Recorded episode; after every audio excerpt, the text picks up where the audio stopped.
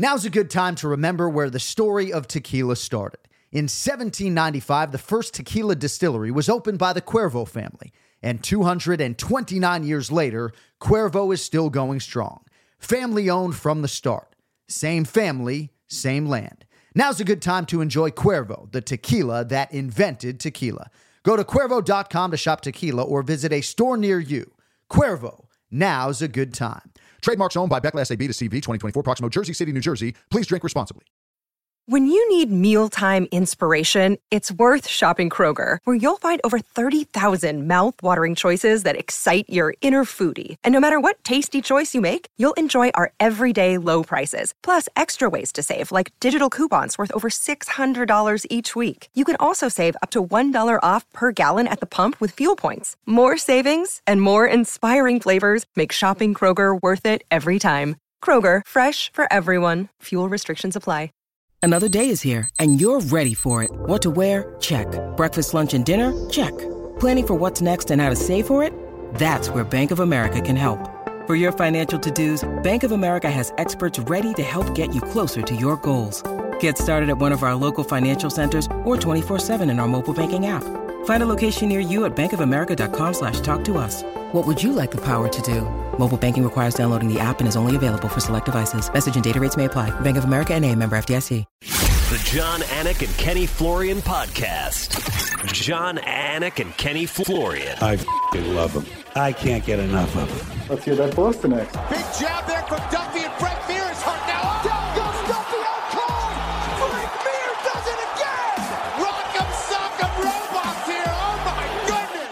Hyperbole. They're a couple of absolutely self-involved bull artists. Here are your hosts, Jon Anik and Kenny Florian. Headshot. Bang. Oh, done. Oh, is it great to be with you? Great to be with you as always. Monday, September 12th, 2022. It is episode 365 of the Anik Florian podcast presented today in part by UFC Fight Pass. See the best UFC Fight Pass has to offer on the U- UFC Fight Pass 24 7 stream, offering a constant channel of historic fight action all day, all night.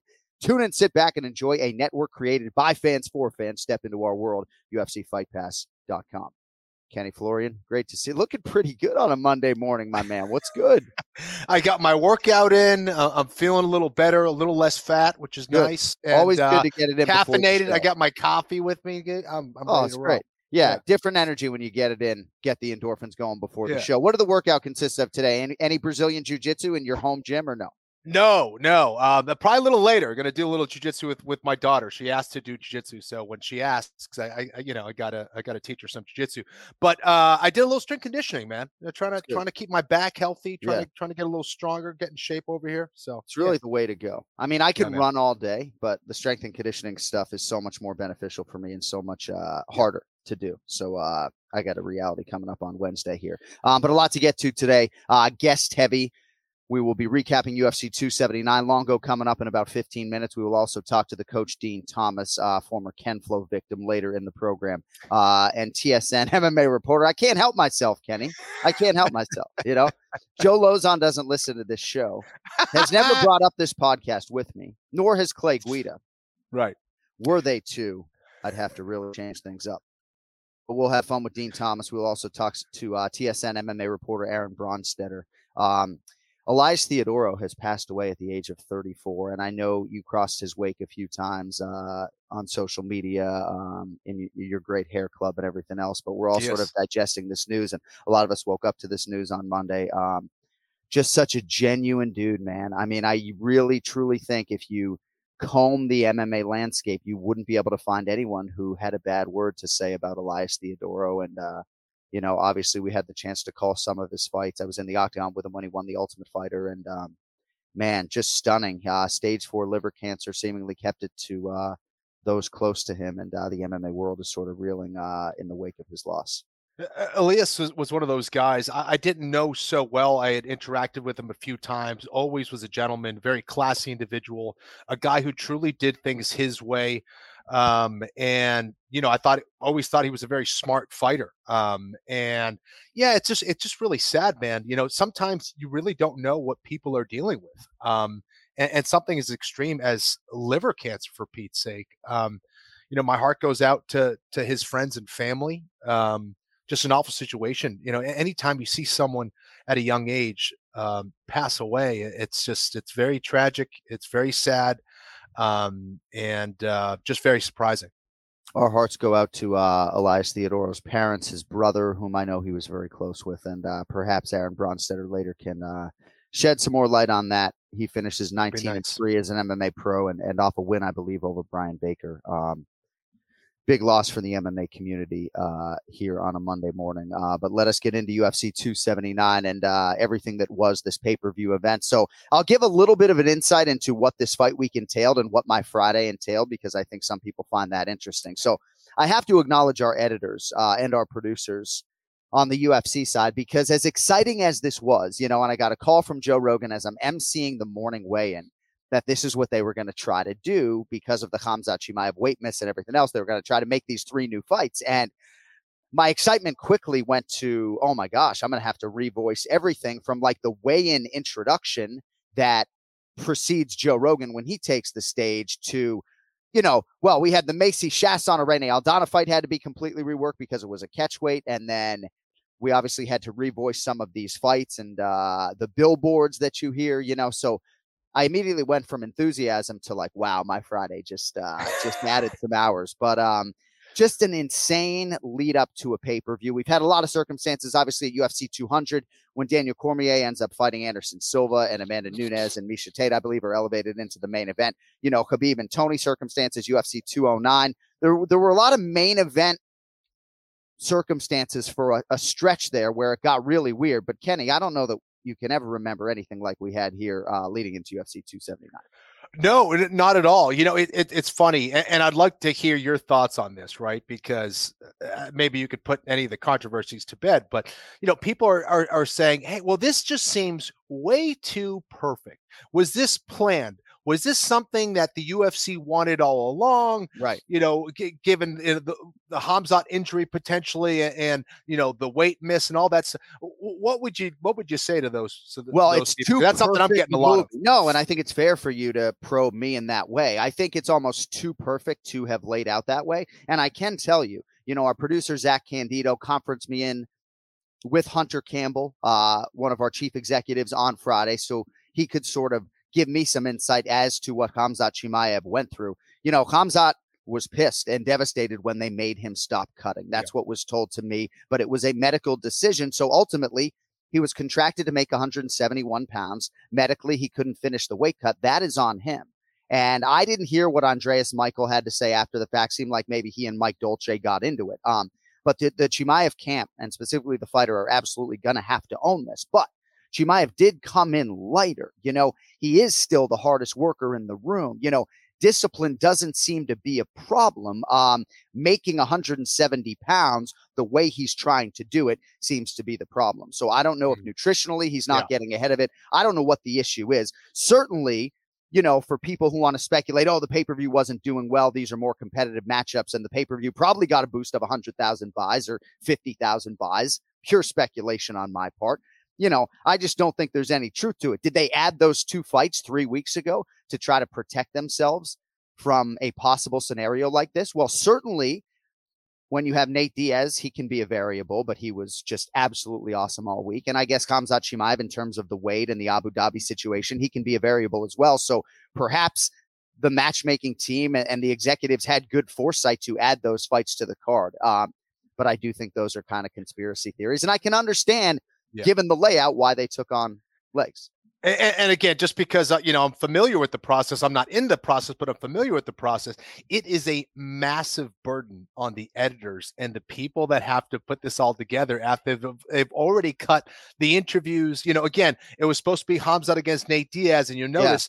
You know, to lead into the fight, they're not necessarily talking about each other, right? Sure. So there's there's so many things they have to redo and re-edit and all that stuff. So I don't think it's a burden that the UFC would put on anybody yeah. just to make certain fights that they wanted. So yeah, no, I, I agree with you. I'm just uh it's just funny how many people ask me that question. Yeah, of course. Things, yeah. And I'll also tell you, you know, I'm sitting on the TV set getting ready to film UFC live at 2:30 p.m. Pacific live, right?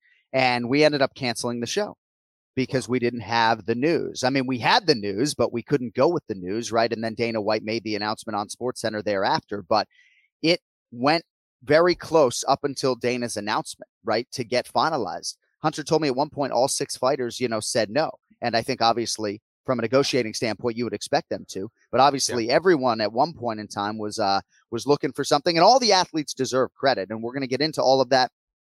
Certainly, Li Jing Liang uh, and Kevin Holland, right, training for Daniel Rodriguez. You know, don't you think Kevin Holland, as good as Hamza Chimaev is, would have liked to have had the chance to train for that man, maybe. Um, it's a complete 180 as I mean, far as yeah, matchup. it really, yeah, yeah. it really is. Um, but let us start with Nathan fucking Diaz, man. I mean, what else can you say? Obviously, the pendulum swung to this Ferguson fight, a much more favorable matchup for Nate, especially at this stage of his career. Um, and he's able to get the finish and at least leave the UFC for now, for however long, on the highest note possible. Yeah, listen, I, I, thought it was a perfect scenario or as perfect a scenario for Nate Diaz as could be. Now, same thing for him, right? He was preparing for a completely different guy than Tony Ferguson. Um, I thought the fight, there were certainly sloppy moments, right? I, I, think Nate Diaz, and he talked about it, that he focused primarily on wrestling and jiu-jitsu uh, in preparation for Khamzat Chimaev, which I think was a smart choice. Um, so perhaps his striking didn't look as sharp as you typically see it, but um, still got it done. And, you know, I said it before when we were breaking down this fight Nate Diaz being used to taking punches and giving punches at 170 pounds was going to be the difference. And you could see it when he was hitting Tony Ferguson. Tony Ferguson just did not like it. You could see the effect on his face, whether it was cuts or bruising under the eyes, um, him turning around at certain times. And I know he was kind of looking for that back fist, but Nate Diaz doesn't have to throw a whole lot. It doesn't look like he's throwing hard, but man, this guy knows how to throw punches. Yeah. He was putting together. And I also thought he had a significant advantage on the ground. Nate Diaz is just so clean with his jujitsu. Yeah. Um, he's one of the smartest guys when it comes to countering a double leg takedown. His guillotine is absolutely legendary. Uh, that high elbow guillotine uh, was in full effect. Uh, he hit that in about a half a second when Tony Ferguson went for that takedown, which I think was a uh, a tactical error, a strategic error uh, on the part of uh, Tony and his team. Um, but uh, anyways, I, I thought it was also really impressive how he was taking and eating those leg kicks and somehow continues yeah. to go forward and act like he's unaffected by it. It's unbelievable because it was clearly, you know, those are painful things to take, painful strikes to take.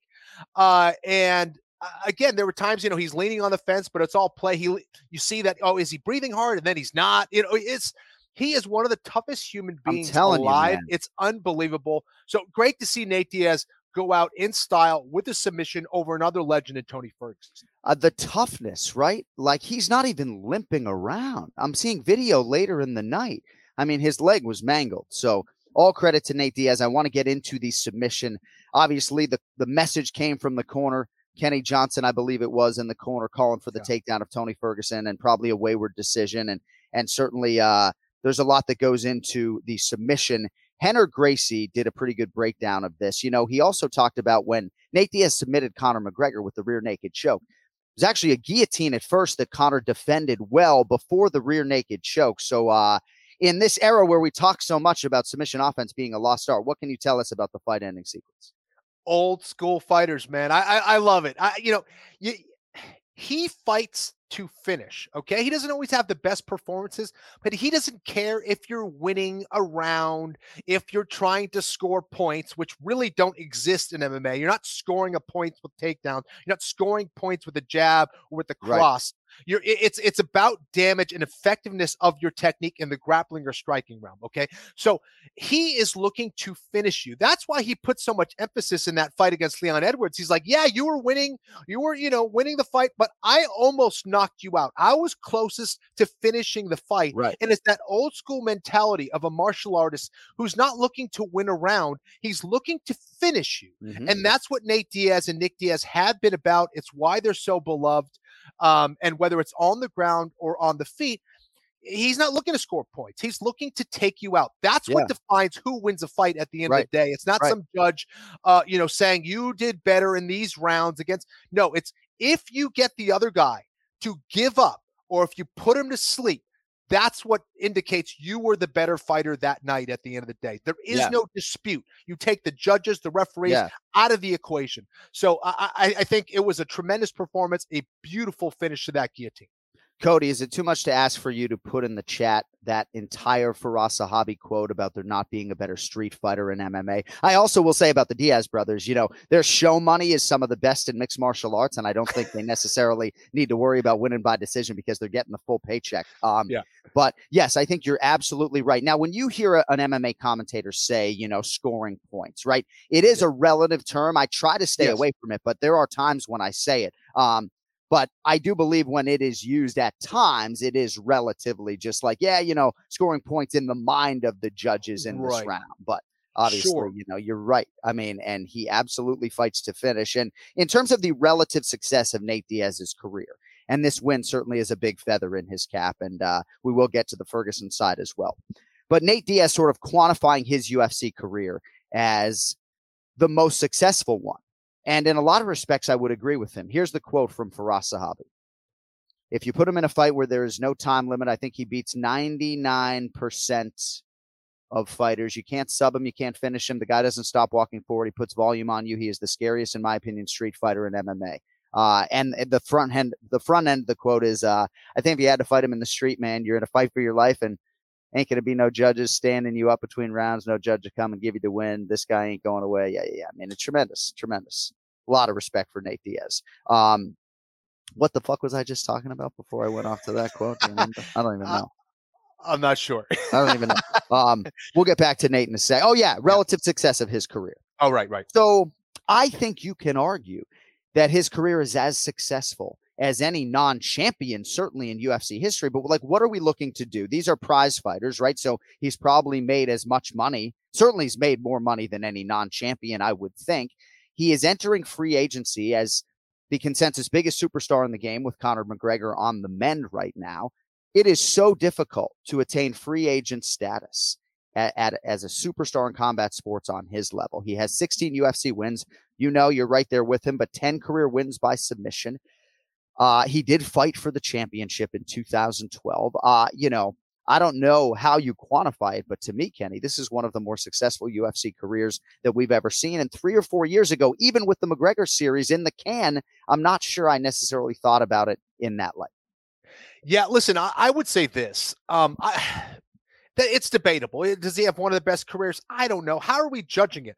But I'll tell you what's impressive about it is the fact that here's a guy who's been fighting for many, many years. Okay. I, I would say he, he's a part of my generation for sure. And here he is still fighting the best guys. Okay. All the way throughout his career. He's done that. Um, and, and sure, he's had losses and this and that. But when you talk about guys that he's faced, these are elite fighters. Um, and he largely did it with a style that, again, is about finishing fights. Um, he didn't have the most amount of weapons, but boy, his toughness has shined through, regardless of winning or losing. He's a guy that was always trying to fight to the very end, was looking for a finish, has been in countless entertaining fights. The consistency, the longevity of his career, you simply do not see that, especially given the fact that he's, you know, you look at his style. Yeah. He's a warrior. He fights to, to see who bleeds more. He Yeah. fights to see who's tougher. He fights to see who's more durable. And the fact that he's done this at this stage of the game with what? O- only one knockout? Was Josh Thomson the only guy? Well, who knocked him out? Masvidal, uh, you know, Masvidal TKO, stoppage, okay. but Right. Right. Yeah. So, um, but very few guys, and, and, and it's ju- it's it's very very impressive to see him have that kind of a career for so long, and the fact that he was able to make a lot of money a little bit later in his career is so well deserved. I mean, out of all the guys, he has uh, suffered a lot, uh, both in training and in performances, and to finally see him get his due over the last, you know. Several years, I guess, uh, since Conor McGregor, um, it is awesome to see. He absolutely deserves that and, and more. And, and I don't think he's done quite yet. I'd like to see him Yeah. finish up soon, but uh, I think he has a, a couple more fights on his mind. In my preparation for UFC 279, I came across a list on IMDb of the greatest 140 mixed martial arts fighters of all time. Now, I don't know who made this list or how they even quantify it, or if, you Right. know, I think some of it's based upon uh, maybe being in public or whatever. Uh, do we think Ken Flo is in that 140? Of course he was, because why would I bring up a list of 140 of the greatest MMA fighters of all time if Kenny was not a part of it? That would have ended up on the cutting room floor. What number do you think was next to your name? Any idea? Uh, 141. Ha! 140. No. Uh, so obviously, can you imagine the president of Team Florian, me, fucking scrolling this list like it's as I get be to like 70, right? As I get to 139. 75, 80, and I'm like, oh man, like, but then we get to number 111, and there he is in all his glory. The 111th greatest mixed martial arts fighter of all time, Kenny Florian. Now, I'm, I I'm gonna bring tell it my up. kids it was one.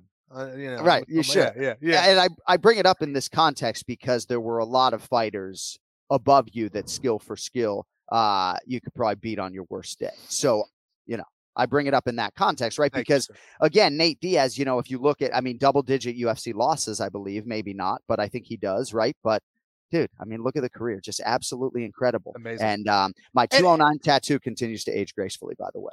Absolutely, dude. And, and I'll say this, you know, listen, if Nate Diaz wanted to go out there and pick the right fights and try to have this, you know, pristine record and take the guys that just no, I mean, he, he got tough fights and he accepted a lot of those fights, whether it was the UFC, you know, kind of maybe forcing his hand or whether it was him calling out a certain fighter.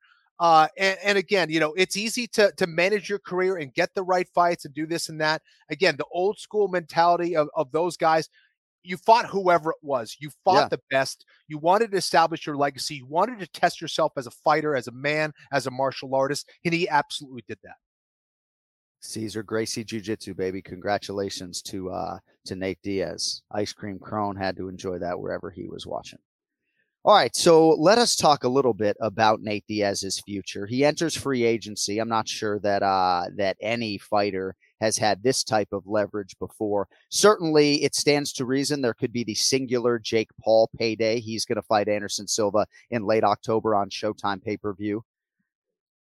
And it seemed like Nate not only left the door open for a UFC return, but also laid the foundation for it in his post fight interview uh, with Joe Rogan. I mean, certainly, I think Nate maybe would like to box.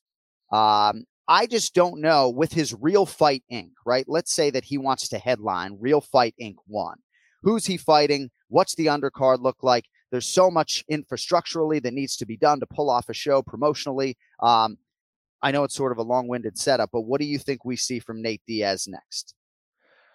Gosh, it, it's going to be interesting. I, think that you know he kind of alluded to it with Conor McGregor and the fact that he you know he started his own um, you know entertainment sports business. Um, I, I wonder, I wonder if he's going to try to put together a boxing fight against Conor McGregor at a certain point. But you know, definitely there's the Jake Paul fight. You know, I think in Nate Diaz's mind, he's like, hey, here's this guy who's talking shit, who wants to fight. Um, I can make tens of millions of dollars fighting this dude. And you know, in Nate Diaz's mind, he's like, I'm going to squash this dude. I'm, I'm going to kill him. right, Um, so I, I think it'd be, you know, in his mind, an easy payday. Um, and one where he can kind of promote his business, get that business going, and then use that money to fund that, and then put on everything from it looks like uh, jujitsu to um, you know boxing to kickboxing to MMA fights. Uh, Yeah. uh, you know, under his under his uh, Right. banner. So Right. he's got a lot of good businessmen. You know, that's the thing. Nate Diaz has a lot of smart guys around him, uh, good Yeah. management team that I think he will, um, you know, uh, delegate those duties to. But I'm Yeah. curious to see what he does, man. I think he's very motivated to get the business side of things going. He already has millions of dollars. And now I think it's about doing something different and trying to get as many millions of dollars uh, as easily as possible, which he All deserves. right, let, yeah. All right, let us now welcome into the conversation the star of the program, the great Ray Longo. Yo, Good to see you, handsome. Oh, look at you, Kenny, looking a lot better than a couple of weeks ago. I'll tell you that. What do you mean? what do you mean? There, there he goes. I look like a I mean, zombie. Ray, at least Yeah. tell our new listeners that he had COVID 20 a couple of weeks ago. If Yeah, they're new COVID listeners, COVID, think tw- you're taking new shot. listeners. Holy, do we have new listeners? This is I don't great. know. I'm I so don't know. excited. New I mean, with you- listeners. with you promoting the show, with you promoting the show, How am I doing with that? you're doing okay. I mean, we miss Thank your you. Instagram handle. I Of know. What am I I doing? Can you. some can somebody help me with the fucking Instagram?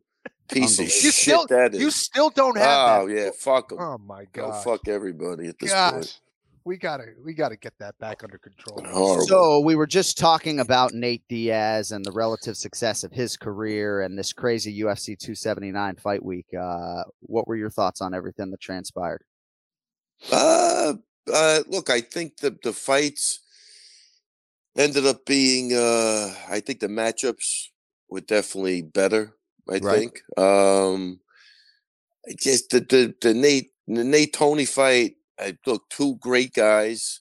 I just man, I would have liked to have seen that fight eight years ago. You know, kind of just when I was watching, it reminded me of. uh I used to watch the old timers. Always watch old timers day with my dad, right? With baseball, tell me how good DiMaggio was. And Yeah, this guy, right. and then you see the guy get up and he's trotting around the bases. And as a young, as a young kid, Right. I'm going, "What the fuck?" You're not even like I'm young, so I'm not making it like the guy. And the guy was probably 42 at the time. He Right, wasn't even. right. I don't even think those old timers were that old at the, back then Yeah.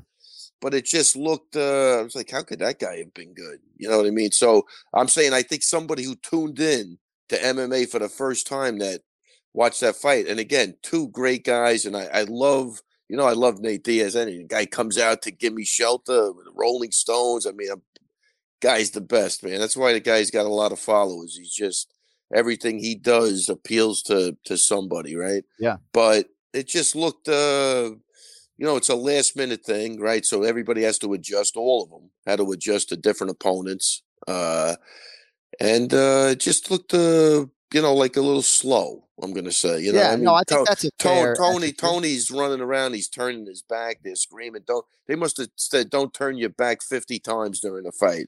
There's a guy at the top of, you know, suppose, you know, that's what I'm saying. Like it's, I, I just would have rather have seen the fight eight years ago. I think it would have been a great fight. But you could see like Nate really feels for Tony. That's what I love about what Nate too is like he knows, you know, the guy was 12 and 0. I think he feels for him. He's been around for a long time. I think he would do anything to see that guy make a good payday, which I hope he did. Uh, so that the, the the camaraderie part and that part of it was just absolutely fantastic. I just think that you know there was a lot more behind the scenes going on, and I don't know, even you know the guys, the corner telling him to take him down. He's beating up the guy's leg. I Nate's- know. I mean, it's it's like it's a the whole thing was just weird to me. You know what I mean? And then I, I I'm assuming Kenny that the idea was take him down and maybe try to land an elbow to cut him to end the fight. Yeah, I, I was know, confused know. by that as well. I, I I- I don't want I don't want to shit on anybody, but it's just like you know you're you're kicking the shit out of his legs. You're doing Yeah. fine. You know Right. why are you going to try to double leg one of the best guillotine finishers in the UFC history? Yeah. Right, number one, and it's like I don't know. You what do you want to take down for? Be, because just because like what, what was he going to do there? I don't know. But Right, I right. No, I- by that as yeah. well. The and, only and Ray, I want to ask you a question. Yeah. Do you think Tony was turning his back because he was just kept looking for that spinning back fist, or do you think there's a fundamental change in Tony and how he's taking punches during fights now? No, I think Tony used to get away with all of this shit. Like I think Hmm. that, that you're just seeing it slow down a little bit, so it's more obvious. Like that, it's not. You know, that's why I say like the basics just aren't there, right? So, but the things he used to get away with, he doesn't get away with anymore, and that happens to everybody. It's not a. It's not even a knock on him at all. It really isn't. Part of the fight It's just, yeah. it's just Father Time is undefeated, and you know if you tuned in for the first time, and I told you you're going to see two of the greatest lightweights or welterweight. Well, I know they fought at seventy, but two of the greatest lightweights fight. You're looking at me like I'm out of my fucking mind after that fight. Like, what Yeah. are you talking about? That's that's where whatever that means. That's where I'm coming from. But Well, right. absolutely love both guys. It's not even a, you know, Nate. You, I'm just happy for him because it looks like he's happy. He's getting out of his contract, and you know he's doing the right thing. Right? He didn't even burn any bridges. He's leaving the door open. He, Perfect. He spoke very well, uh, and that that's it. The guy's a good dude, and I, I, I'm sure everybody wants to see this kid succeed in whatever he's doing. But uh, as far as the fight, it just it seemed I I I think I texted John. Just it was a little sad to me. I don't I don't I don't like I don't like that stuff. what you texted me, Because yeah. yeah, you know what I mean. Because I'll tell you who they're never going to say that about. Khabib. That's who they're never going to say it about because he got the fuck out on top. He did the hardest thing possible. He walked away on top. That's hard. You know what I mean? Nobody was going to I, use I him gotta to make say though. Tony has had a lot of things work against him in his UFC career. I mean, certainly the injury at Fox, but there have been a lot of things that have worked against him. You know, he ended up twice fighting for the UFC interim lightweight championship. You know, and if one of those is an undisputed title fight, you know, maybe Yeah. his his bank account looks different, and he doesn't. I mean. I, I think it stands to reason that the Li Jing Liang matchup would have been particularly difficult for Tony Ferguson on this night, you know, uh, and potentially really damaging, you know. Um, I don't know. I guess I just I look at his last two fights, right? Right. And I'm also not in the business of retiring fighters, you know. So Din Thomas Right. is going to join us here in a little bit, and you know, I think there it, it it's okay for other fighters to and coaches to to make that opinion. No, I guess for me, I am leaning in a little bit to the positive of his performance against Michael Chandler early in that fight. All he did with the leg kicks in this fight. I just think there are guys, Kenny and Ray, in that top 25 that present a favorable matchup at lightweight for Tony Ferguson. And I would like to see him given the chance to at least go out uh, on a high note or a win. Is that fair or no? One hundred percent fair. One hundred percent fair. But you know, like it just seems like we got this model now where guys they they fight their bulls off for no money, and by the time they actually can make money, like that, those good years have passed them by, and I think it sucks. That's that's Well, it's that way in a lot of fields, though, Yeah, right? yeah, I mean, I could it's- name a that- ton well, of no, announcers, right, no. whose paydays are insane right now, uh, Right. and their curveball, you know, ten years ago. I mean, I can assure you, this play-by-play guy, God willing, if I live into my seventies, not going to see me on a microphone. I'm going to let Right. young guys step up. You know, I mean, these guys stick around for fucking ever. So it's not all right. just All right, now I think now I now I think you're taking a shot at me. no, oh, no, not at all. Well, no, I mean, what? I ain't going nowhere. Just so you know, I don't give a but shit. you haven't lost anything You're, you're, you're your producing, fastball, cha- you you're, know? you're continuing to produce champions and high level dudes. Not to yeah, mention that Kenny, I might, like- Kenny, I might be projecting at this point, but I don't even. I don't care if I make a mistake. You can't get rid of me. When you care. stop producing champions and high level Yeah. guys, Ray, we're going to make yeah, that yeah, call. Okay. without a Not for doubt. nothing, No, I. I, I, I will definitely make that call. Trust me. But uh, But the UFC's undisputed bantamweight champion still uses you to hold pads for him. Now, maybe that'll change in the years to come. But in terms of your mental and you in the corner, you're sharp as a Yeah, yeah. fuck tack. Yeah, you're yeah, sharper, no, no, sharper than you've ever been. Just No. don't ask him to about you. hold. Just don't ask him to hold pads for some dude off the street. Okay. We don't. Or, or 500 Ultimate Fighter. yeah, we're not Exactly, we're not going back. We're not going back to that. But uh, yeah, I mean, luckily for me, I mean, if you if your mind is the last thing to go, well, I should be I should be fine. But uh, Yeah. I don't know. Did you Yeah, just I'm just- your mental? I think you did. Yeah. Yeah, well, no, no. So far, I said I don't. You never know when that could switch.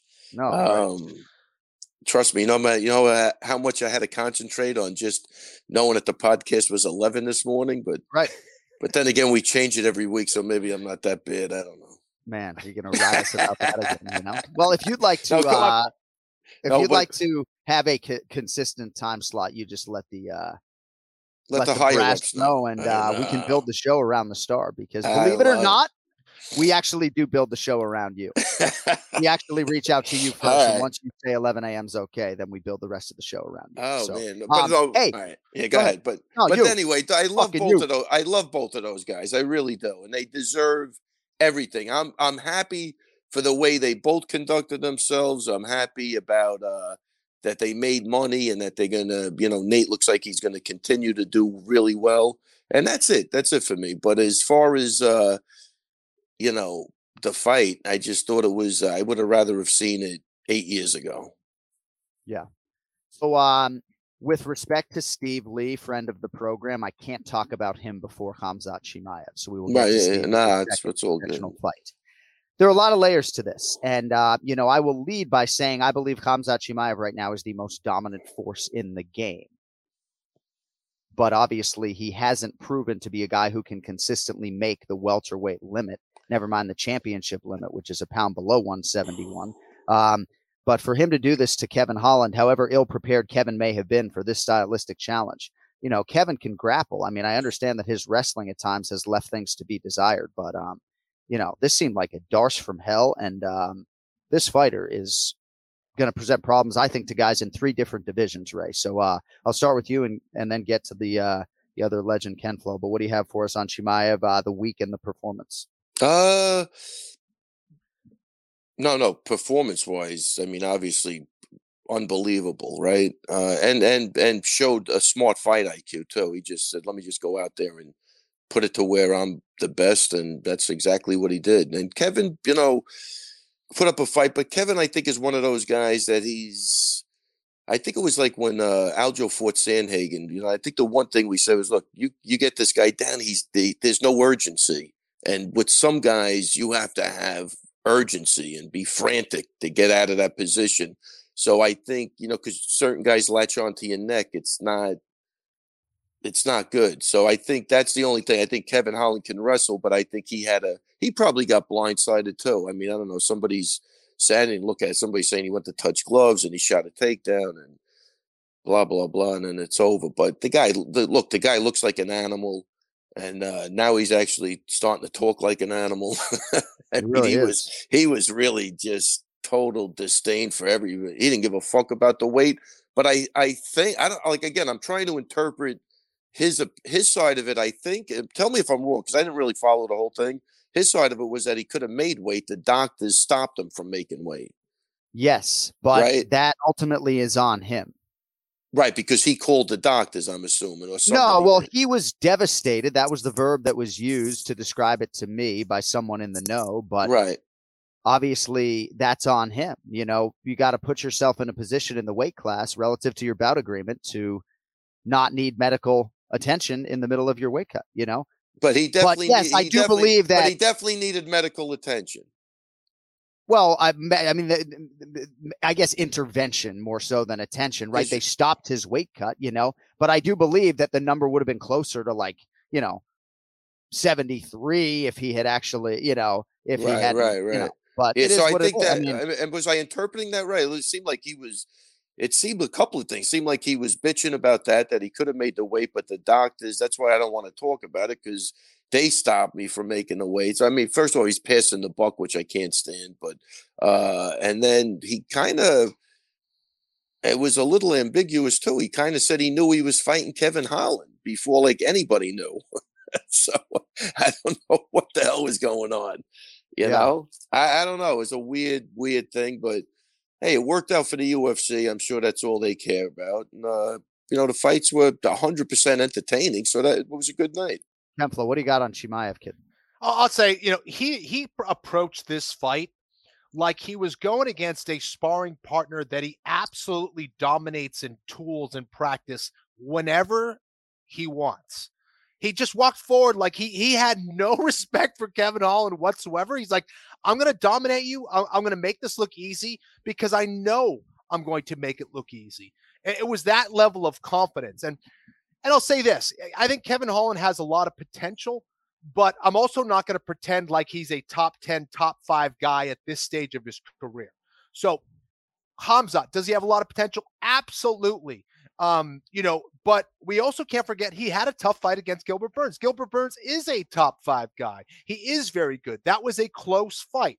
When I see him do that against a top five guy, then I'm saying, all right, that's that's something special. That is something else. He's doing something different than everybody else. So I'm waiting for that kind of performance. Still early in his career, and we have to remember that that what you do in training is rarely just seen in the octagon after three or four fights or five fights or six fights. It takes time to have that level of maturity and control and composure till you see that. Um, so I does he have a lot to absolutely there's no question about it. He might just be one of the best ever. I don't know. I'm still waiting to see Yeah. that and confirm that is the thing. But there's no question he's got a lot of talent. But I think that he screwed this one up as far as the weight cut goes because there was Yeah. a huge opportunity for him to go out there and fight and look good against a, a big legend in Nate Diaz. He missed out on that opportunity, may never get that back, right? Probably never going to get that back. So he's got to do something to redeem himself, both with the UFC, with his fans, and probably his team to show you can rely on me to make weight. Because that's a big thing with the UFC, right? Any organization who's putting money and promoting fights behind you, Yeah. if you're a question mark as far as whether you're going to make weight or not, that's no Yeah, bueno. That, well, that's right. not going to be good. So he's he's got some redeeming to do, and um, I, I think he can. I think he can definitely do it. He just has some work to do. Uh, he wait, let looks me- like a middleweight yeah. to me. Yeah, Go ahead. uh, He's big. The, the other thing too is, man, he handled Rogan like a true politician, man. Did he answer any questions that Rogan answered? like, what was that? Was just total disregard for everything. He didn't give a fuck. I think it was a that was a bad look, and I agree with Kenny as far as you know. You got to see him against the upper level guys, and he's right. At this point, Kevin Holland's not there either, but it still was a. I think it was a fair matchup for where they both were in their careers. You know, uh, uh, if uh, Khamzat's definitely going to beat ninety five percent of the people at this point. There's no question about that. But I agree with Kenny. Let's see him, you know, against a Usman or a Covington or somebody. You know, Sure. let- and then we'll make that. You know, that's but the dream fight, Chimaev and Covington, right? But I'm just saying, like, look, the Leech is a really good fighter, right? And he is just tooling him. Kevin Holland has headline. He's fought Thiago Santos, knocked out Jacare de Souza, granted not in his prime. Like, this dude is just on a different level. Like, he's a monster in terms of his size. Like, obviously, when Oh, you go to 85, monster. there's somebody like Alex Pereira lurking, and it's a totally different ballgame. And Daniel Cormier, like, takes great exception to you talking about Chimaev as a light heavyweight, even though he dominates 205ers in training. I mean, there's certainly guys in the light heavyweight top 10 that he beats. I find it interesting that maybe the most difficult fight for him is Robert Whitaker, and he says that is not a guy he wants to smash. He wants to train with Robert Whitaker. So I actually took issue with that. Um, but dude, the way he disposes of these guys and candidly just sitting octagon side for his UFC debut and a lot of these fights thereafter, like I'm just saying, I've never seen anything like it, you know? Um, and there's a different ferocity to his game relative to like Khabib Nurmagomedov's. Like this dude is a fucking monster, man. Like can't train with welterweights. I've said repeatedly on these airwaves, I don't think he can make welterweight consistently enough to be the champion of this weight class, you know. But I think he's favored to beat Usman and Edwards right now. You know, wow, he is favored to beat both of them. that's just my opinion. I'm just Oh, oh, oh, oh, oh, I, I thought you You're said the expert, you know. No, no. Uh, I'm just saying. He's definitely the thing he did with with the Leech and he did with Kevin Holland is right away. He went for the ground game. I mean, he just imposed. He didn't do that with Burns, I don't think. Or did he Well, go Burns right? has that Charles Oliveira danger factor, right? Right, I mean, right. Well, he didn't. So Gilbert Burns is a very unique matchup, I think. Uh, I mean, Kevin Holland knocked out Jacare off his back. I mean, he should have been. He should have got a Kenny, little is it fair to there. say Travis, uh, that Travis Lutter, Brazilian Jiu Jitsu black belt Kevin Holland, though, is not the decorated world champion Gilbert Burns in a grappling No, sense? No, no, not at all. I mean, listen, Gilbert Burns, you know, obviously world class uh, Jiu Jitsu practitioner in every sense of the word. But is he necessarily known as being a threat off his back? Not necessarily, but. Again, for Chimaev, he felt something that he was not comfortable with, and if there's one guy who would have pulled it off, it's probably Gilbert Burns, right? So, um, yeah, no, and, and I agree with that, Jon. I, I think that's fair to say. I, I think that um, that stylistically is one of the toughest matchups out there. Um, and I'm curious to see, just based on his wrestling credentials alone, how do they match up against a Kamaru Usman? You know, how, how does it match up against a, a Colby Covington? Um, I, I think he probably can do that based on his size and, and the high level that he's shown. Uh, But I, I, I want to see it. I want to see it. And um, I, I think it just becomes that much more intriguing for future matchups. He seems to be, excuse me, a much bigger human being than Colby Covington. But that remains my dream fight and has been for a couple of years. Uh, hey Ray, before we get John out of here, I just wanted to get some thoughts on Steve Lee. Obviously, he's a huge supporter of the Anik Florian podcast. He's the reason why uh, Longo Weidman MMA is flourishing as it is, and uh, fell to 0 2 as a pro, I guess, over the weekend. So how'd the fight go? Man, I thought Steve did a lot of great things. I would have definitely given him the fight. Uh, he's just he's been in two fights that you know one. The first was a split decision loss, so he's his luck is not good. But he did so many really nice things in the fight. You thought he won this fight? He lost by unanimous decision, huh? Yeah, I mean, but it, it was close. It's not a no way. I'm just saying, I he looked like the better fighter, and I'd have to All see right, why that's they good. scored it the way they did. But uh, uh, you know, the other guy had a lot of people there, so anytime he did anything, there was a crowd reaction. I think that maybe it's no. I'm not taking away from. Are you guy. telling me that the Anik Florian podcast listenership and its inability to show up for Steve Lee is in part to blame for this loss? Is that Oh, what you're a hundred percent. Oh God! A hundred percent. I'm I'm embarrassed. Now I regret bringing it up. All right. Well, uh, hey, we appreciate your But- time. We're going to let you go. Go ahead. One quick thing. So, but Yeah. Steve Lee, I thought he did great. He made a lot of corrections from the first fight. Um, he's really a student of the game. He's a great kid, so I wish him the best. And uh, we also had Armando Gacha knock his guy out in the first round. He's looking really, really good. Good. Happy for him. Good. He's made a lot of adjustments in his training, and he looks like he's gonna he's gonna go on a little bit of a run. So I'm happy for him too. But shout out to Armando and Steve Lee. And tell Steve, Lee we're head going to up. sponsor him. We're going to sponsor Steve for his third pro fight. Try to get the logo on his shorts, but we are pledging sponsorship to Steve Lee for his third pro fight. Is it okay? is is it possible we get you as an opponent if I pay you? Can we do that? Get the yeah, guy. a- a can we hundred get a- percent. Can we Do you get him a you win? get me approved? Can though? we get him a fucking win, Jon? Can you Is help it out? bantamweight? Is it bantamweight? Any weight you want. What is the weight class? One thirty-five. Yes, I can make the weight, but the question is zero and zero as a pro with no amateur bouts. Can will Ring yeah, of Combat and he's zero and two. All right, Yes, I because I can so. make 136 pounds. That's not the issue. Oh, I don't. I think he'd fight you at 190. But uh, I'm kidding. I'm joking. All right. All right. The guy's not. Wait, All right. Kenny. He's not laughing. Look at your asshole. I'm ready Do to something. go. Let's You're presenting something. me with a fight here on a Monday. No, I would never do. I don't want to. I don't want to see two friends fight. That's all. Okay. All What right. kind of person are you? All right. I'm go train. That's I'm it? training this week. Are you- are you back in Institute of Human training? Performance on Wednesday. Yep. Who are you gonna have in your corner? J.C. Santana? Uh, his Car- son Rio. I don't know if I can put both Santana, Santanas in the corner. Well, I have to have Rio Santana because he's my trainer. So if I have Rio and JC and Ken Flo and Dominic Cruz and Oh. General Safe Saud, Oh, maybe Ray. Longo, I'm running out of space. You know. Holy shit! What Kenny are you gonna do now, Ray? Huh? I can't have anyone associated with Matt Serra in my corner. Kenny, Ken- yeah, he's uh, he's. Oh, let me tell you something. That was a weekend from hell with him, but we'll leave that for another podcast. That that ain't never happening again. But Oh. can that can he get his uncle Carlos Santana to come with him? Because I'm a big music fan. I love his music. Uh, yeah, Anyway, yeah. all right, Hey, whatever. all Those right, jokes. Are. I mean, now All we're now we're resorting to schoolyard jokes. It's horrible. Oh, horrible. Hey, enjoy that cold brew. Have a good day. We'll, uh, we'll See ya. talk to you next week. Saludo, gato, Maureen. Oh, the Ray Longo Minute every week here on the Anik and Florian podcast, and we will not waste any time and rifle it back out to the guest line because we have a good man waiting. He is TSN mixed martial arts reporter, regular contributor to the Anik and Florian podcast, Aaron Bronsteter. It's good to see you, my man. Welcome home. Hey, thank you. Good to be home.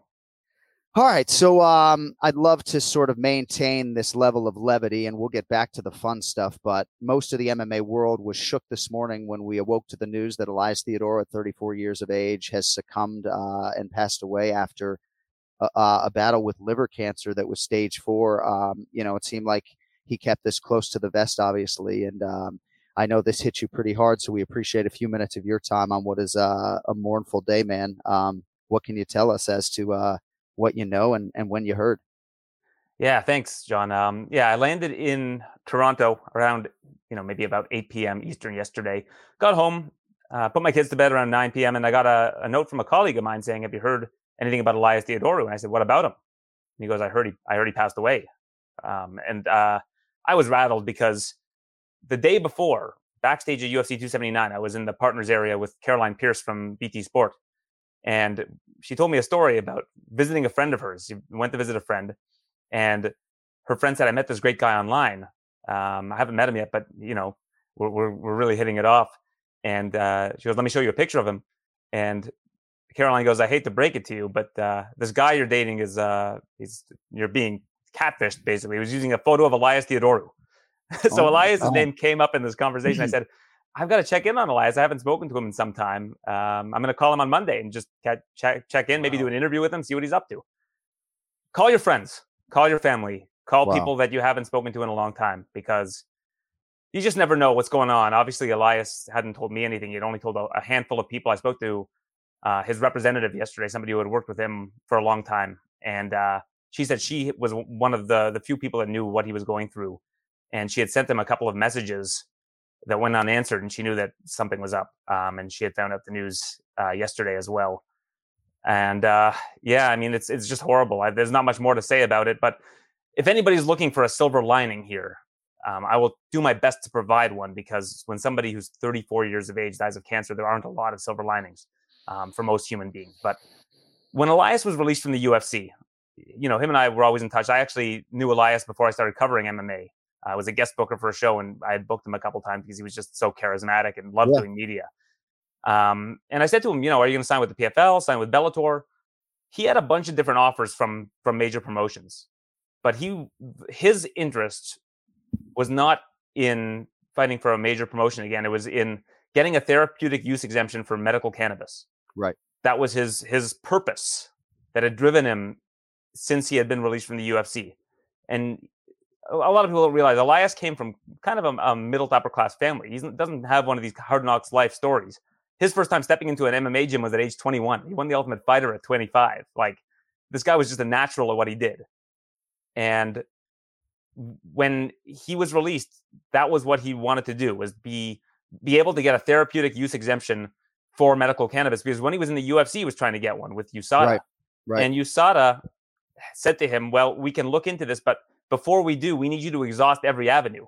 We need you to take every first line medication under the sun that will help you with. He had a degenerative hand disorder, something with, with a, a muscular uh, degeneration in his hand. And the only thing that helped him in terms of recovery, in terms of being able to compete, was was medical uh, medical cannabis. Right. And so he had to go on antidepressants, things like Vicodin, painkillers, and all kinds of different things to see if it would help him oh. as much as the medical cannabis did. So he basically became a guinea pig. Right. In order to prove that this medicine was going to be able to help him more than other medications. And he worked with Jeff Novitzky to try to convince USADA, who are under the umbrella of WADA, that he should be granted uh, therapeutic use exemption. So when he was released, he said to me, Yeah, I'm not that interested in competing for major promotions unless they're going to be able to do it in jurisdictions that will consider giving me a therapeutic use exemption. So he ended up staying on the regional scene. Right. And working with the commission in British Columbia and then subsequently in Colorado and became the first North American pro athlete to get a therapeutic use, use exemption in, in North America, both in Canada and the United States, which was his purpose. He wanted, and, and that's going to be his legacy is, is helping athletes that are able to benefit from using medical cannabis to to help them perform. Um, so he was able to accomplish back in December, his last fight yeah. in Colorado, his life's goal, his purpose. And while he unfortunately is no longer with us and is going to miss out on on the years of life that so many of us get to experience beyond the age of 34, we can at least rest comfortably knowing that he was able to accomplish this one thing that he had his mind set on since being, Yeah. you know, after being not only after being released from the UFC, but while he was in the UFC, Yeah. and uh, getting to accomplish that. And I think that that is what he would want to to us to be talking about today uh, as his Yeah. legacy. It's beautifully put, and and I can obviously see the emotion spilling out of you. And uh, yeah, man, you know he got it done. I mean, he got it done, and uh, really had a very good mixed martial arts career as well. And um, you can check out my Instagram story if you want to see uh, his last po- well, his first post fight interview in the UFC when he won the Ultimate Fighter. But uh, just a really good dude, and you know we said off the top of the show. I mean, just such a light. Like I really don't think he had anything amounting to an enemy in mixed martial arts. So uh, tr- tremendous legacy, and we will continue to uh, try to keep his memory uh, at the forefront, certainly over the next couple weeks, at the least. Um, so I don't know if you, as a mixed martial arts journalist, when you come on a podcast like this, expect to be asked about Nate Diaz or Khamzat Chimaev first. But uh, the lead for me is what do you do with Khamzat Chimaev? You, you do whatever you can. You get this guy back in the cage. I mean, this guy. Listen, if you're going to miss weight like that at seven and a half pounds and walk onto the scale in in the brazen fashion that he did, you need to deliver the goods. Yeah. and he delivered the goods. You know, say what you will about that situation and whether or not he was being a professional. I know that anybody who has competed in mixed martial arts, uh, I'm sure Kenny probably has talked about this ad nauseum so far on the show. You are expected to make weight. Like if you're going to be a professional, even if you're off by a half pound or a pound, it's a little bit more acceptable. Seven and a half pounds Right. in the eyes of anybody who's competed in mixed martial arts or a sport where you need to be on weight is, is borderline unacceptable. So if you're going to miss weight by that much, you better perform. And did he ever perform on Well, Saturday night? Kenny weighed in twice at 140, once at 145 pounds, once at 146, pounds. So I'm glad, like, I can talk about these situations having not experienced that, you know, because Paul Felder has nothing resembling patience for anything like this. Um, but Kenny, I do think it's hard as a former fighter who has literally stared death in the face and had your brother like being held back to try to go save you. Um, you know, I just think it's a different sort. You're just looking at it through a completely different lens than I am. Yeah, you know, it's tough. And, again, I, think the main thing is what's driving you and, and what's your motivation like. Um, and and I think Khamzat is, is absolutely putting in the work. Um, and I think that you know when you when you check in, usually I don't know if this is the way it went down. When you check in on fight week, the UFC checks your weight and i'm sure that's really was that that's really what was the concern um, from the ufc and the doctors is he probably came in very very heavy and when they see that there's obviously going to be that concern and they're going to be watching that guy uh, right. more closely than others so it, it's unfortunate all the way around but you know Aaron, do, do, you think this is something that he's going to be able to bounce back from? Is this going to be uh, uh, something that's viewed as a part of his legacy? Because it seems obviously that in MMA, you know, people can have short-term memories, and and you know, one fight back, and everyone kind of forgets about it. Yeah, we sure can. Because the one month ago, we were talking about how Usman's going to beat Leon Edwards and face Khamzat Chimaev after he destroys Nate Diaz. right. Look right. where we're at today. I mean, there is there is there a reason why we have short term memories? I mean, because this sport right, moves right. at a speed that we can't keep up with at times. Um, yeah, I think he can bounce back. I mean, listen, people. Next time he competes, this will be an afterthought. When you're when when you're in it, you're in it in MMA. Yeah. But think of how much of an afterthought what happened on Thursday backstage was on Friday. It was gone. It was yeah, poof, right. gone into, into the stratosphere, the MMA stratosphere and everybody's talking about you know now the UFC has to you know shuffle the deck for UFC 279. And Jon, I'm sure as somebody who works for the UFC, that's a nightmare for everybody behind the scenes. I'm sure people were burning the midnight oil overnight, getting promos ready, graphics ready. That's just such a disaster for the promotion to have to go through. Um, so I'm, you know, I'm sure you've seen these they conspiracy were... theorists saying that uh, this was all this is all part of the plan. I mean, yeah. Come on, come on. No, I mean, they literally rushed me back to my room to rewrite and revoice the weigh in intro before I went to try to host UFC live because they needed that voiceover like yesterday, you know. So uh yeah, there was a lot that was going on there. Last thing before we let you fly, and I'm gonna keep it on Khamzat Chimaev, just in terms of his ability to make the weight or moving up to middleweight or what you exactly would do, you know, there's no denying his work ethic as an athlete. He just doesn't seem to have an appetite, no pun intended, for making the weight consistently and doesn't much care if he pisses his coaches off along the way. Like that's my read. Yet doesn't want to fight Robert Whitaker, who I think makes a shit ton of sense. So what would you do with Khamzat Chimaev from a matchmaking perspective? And would you give him a chance, um, you know, to make 70 in his next fight? Why is nobody talking about Belal Muhammad versus Sean Brady? Like, is this not the obvious answer? The winner, the winner of, that, of fight. that fight. Yeah. So these I guys no, want I to get the welterweight title picture. If you if if Chimaev wants to stay at 170 pounds and prove that he can be the champion of the world at welterweight, give him one more shot to make the weight. Put him against the next guy in line, and it. let's go. I, I mean, the Whitaker thing. I think from a competitive standpoint, that's probably his toughest opponent that you could give him right now. That's not a champion, right? Right. No Yes. disrespect to Brady and, and Belal Oh, yeah. Yeah. but I mean, I think that the Whitaker fight would be in, an interesting one. But I mean, the answer I think is just staring us right in the face. This fight's happening in yeah, it's happening in a month's time. Like let's let's just pump the brakes, see what happens in that one. Belal Muhammad has expressed interest in facing Chimaev in the past. I don't know what Sean Brady's stance is on it. I I'm sure he's Oh, he's fight game. him, I mean, he's a gamer, so I'm sure that that's fine. But those guys are both vying to get into the title picture, and Chimaev is. He said it at the post-fight press conference. If not me, who else? I mean, Colby's lost twice. Jorge's Right. lost twice. Um, I think that Chimaev is the next obvious answer for who should uh, face the winner of Leon versus Usman. But if he is coming off of a weight miss, I think he needs to prove that that was an anomaly. Right. Yeah. No, I think that makes a lot of sense. It, it's very interesting because he has been discouraged from competing regularly on short notice up at 85 by his coaches because they want him to be of a singular mind and have clear intentions on the UFC welterweight title.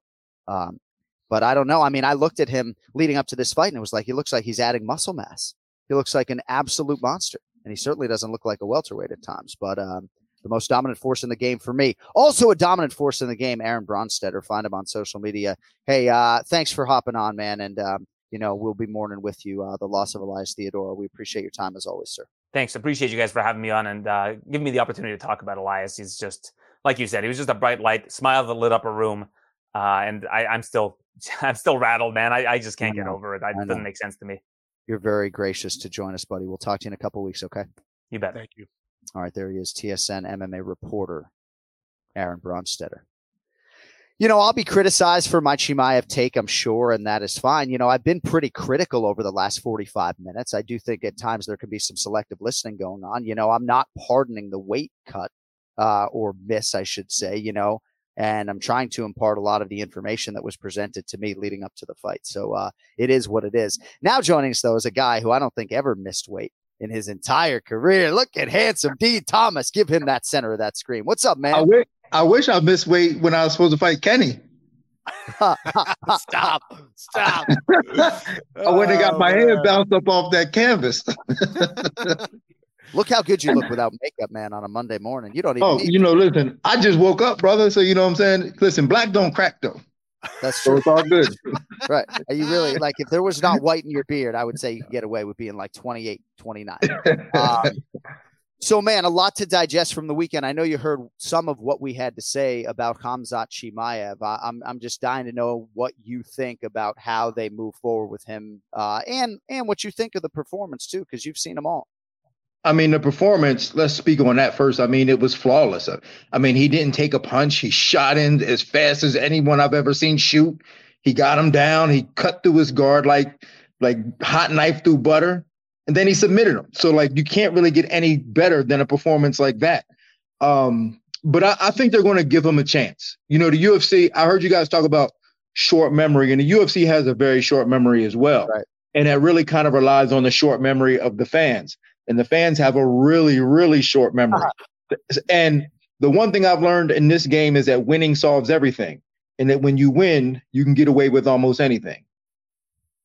Din, I, I don't know how much inside information you have on the cut or what happened and all that stuff, but if you're his coach and you've been around the game for a long time, both as a fighter, as a coach, what would you tell Khamzat to do? Do you keep him at 170 pounds? Obviously, a, a ton of big money fights there, or do you say, hey, let's let's scrap that, let's push you to 185 pounds uh, for your next one, and, and and maybe for the foreseeable future? Well, I would like as his coach, I would have to see where I thought he had the best chances of winning. Because when you deal with a guy like Khamzat, you know, he's a wild card and he's undisciplined in every aspect of the game. So it's probably not just weight cutting. And he reminds me of those guys that come into the gym that are like, that are super talented, but they never make it. That's what he reminds me of. But he's but he's already made it. And I feel as though he's going to self sabotage himself in some way to where he doesn't become champion because he doesn't have that type of discipline. So if I'm his coach, I try to figure out what the best weight class is for him and just say, all right, this is our best chance of winning a title. Let's see if we can get this done. Just stay focused for six months and let's just try to get the title. Right. You know? I think that was a, a great bit of analysis from you. And I love that you've stayed critical throughout your broadcasting career, and I commend you for that. But when you say that he's undisciplined in every phase of the game, I have no choice but to go back at you a little bit. I can't speak to the nutrition and certain elements, but he's obsessed with martial arts. I mean, he is the hardest worker in the room, and that's not coming from just one or two sources. You know, they can't even find bodies in the weight class to train with the guy. So, what do you think is the lack of focus? Just the the championship type focus, like everything that encompasses being a world champion? Because as far as the training and the martial arts, um, you know, he's all in. He's all in Well, on that. that, see, see, now we're talking about different things. I'm not saying he's not passionate. I believe he's really passionate about fighting. I believe he loves to fight. I believe he's and he's very good at what he loves to do, and that's fighting. I believe he loves beating people up, and he's very good at that. But in terms, but he's also a fighter, so I believe that he doesn't want no one telling him what to do. He doesn't want nobody telling him how to live his life, and that's. But that's not inconsistent with fighters. A lot of fighters are like that. They're just not as good as Khamzat. So you, it goes, it gets swept under the table. So most fighters are kind of like that. They're just not as good as him. If other fighters could get away with it, they would. But he can get away with it because he is so good. Right. How, how do you how do you reconcile that, Din? Because obviously, you know, ton of talent. The the dude could be a, a world champion in two different weight classes if he wanted to. It seems at this stage of the game. Can you get inside a fighter's head that way? And if you can, what do you say to that guy to to kind of turn things around? Well, two things. There's only two things that I've seen do it, and that is just one. Best case scenario is that maturity happens. Like he he gets mature. Who, who knows? Maybe he has a baby or something. But whatever it is, it's gonna whatever it is, it's gonna allow him to be mature and to look at this as a job and a career. Then that's one. Yeah. The other is a loss hmm. or losing, like a losing streak. But sometimes a losing streak, you they lose the passion for the game and then they're never the same. So hopefully Hamza could can just gain that maturity in some way Yeah. to where he doesn't have to take a loss. I wonder what I would recommend a loss or a baby. Like, I actually think I would recommend a loss and not a Yeah. baby. And not a baby, right? Poor But I think baby. right though, because it, for a lot of us, certainly even non-fighters, um, I think that's a very valuable thing, right? That could certainly center him. Um, I did think it was interesting that he was asked about Robert Whitaker, which you can argue in these two divisions is the worst matchup or the toughest matchup for him. And Khamzat Chimaev went very quickly from being the "I'll smash everybody" guy to saying that he wants to train with Whitaker and that he likes him. You know, didn't necessarily dove the narrative. You know, Yeah, that's a, that's you know what? That's a little um yeah, you know, I mean that, that's telling right there, isn't it? You know, he's I'll smash everybody. Oh no, I like that guy. That's very telling. yeah. So, uh, so Colby Covington doesn't have a fight. You know, Sean Brady and Belal Muhammad. Aaron Bronsteter was just on. He says the winner of that fight should fight Chimaev. But last thing on him before we sort of move on to Nate and some other things. Promotionally, would you give Chimaev a chance to make welterweight in his next fight and give him one of those top guys? I would. I would give him. I think Aaron was right. I think you give him the winner of Belal and Sean Brady. You give him an opportunity to make the weight. But uh, obviously, the UFC is going to have to do a. I don't want to say a better job, but maybe have somebody on it. You know, throughout camp to, to monitor that. But you do give him another chance. Yeah. He did come in lighter this time around uh, relative to uh, to his previous fight, but uh, I guess that's neither here nor there. And I'm sure when I say that, a lot of people uh, that falls on deaf ears. Um, so we were trying to put Nate Diaz's career into context on the post fight show and also here. Pretty impressive, man. Like if you're a prize fighter trying to make money, I mean, I know he didn't re- realize a world title. He did get a chance to fight for it, you know, about 10 years ago. But, um, you know, as far as career success in the UFC, there aren't many who've done it better than Nate Diaz. What do you think about all that? I mean, I love it. I love when a fighter can come in and have the type of career that he's had. Like if a fighter comes in and has a career for over five years, I'm like, all right, man, you did good because it's a hard game to to do. It's a hard lifestyle. It's very difficult. And for him to come in and not only come in and have the career that he's had, but to go out the way he's had, no one has went out as beautifully as he has, as on his own terms as he has. The only other person I could think of is when Chris Lytle beat Dan Said Hardy and went out there. But that compared that pales in comparison to the way Nate went out, especially when they were intentionally trying to stack the odds against him. And he defeated the odds and still goes goes out on his own terms. Right. And he's 1 0 against Khamzat Chimaev, right? Because Chimaev couldn't make it to the fight. Exactly. Yeah, he's one to oh. know. Well, that's that's what Nate Diaz fans would say anyway. Oh, Yeah. hey. Do, do, do you think do you think we see Nate Diaz back in the UFC, or, or do you think he's going to kind of go out and do his own thing? He says he's halfway there. He's still got a lot more to give. I, I don't know how many more fights he has or wants to do, but wh- what's your what are your thoughts on that? I don't think so, man. I mean, he's starting his own promotion. I, I apparently, which is probably probably not going to do too well after a while. You know, I mean, you think Nate Diaz had like you talk about discipline? You think he has the discipline to really like put a show together? I mean, I'm not. I'm trying not to hate, but I just you know it's going to be tough. It's tough. You know, how, It's tough. you know how hard it is to throw shows. Um, but I I think Nate lives a good life, man. I think he he gets done with this and just lives a good life. You know, he, he'll probably box Jake Paul. Yeah. And and you can quote me on this. I have a feeling that he's going to step in for Anderson Silva on the 29th.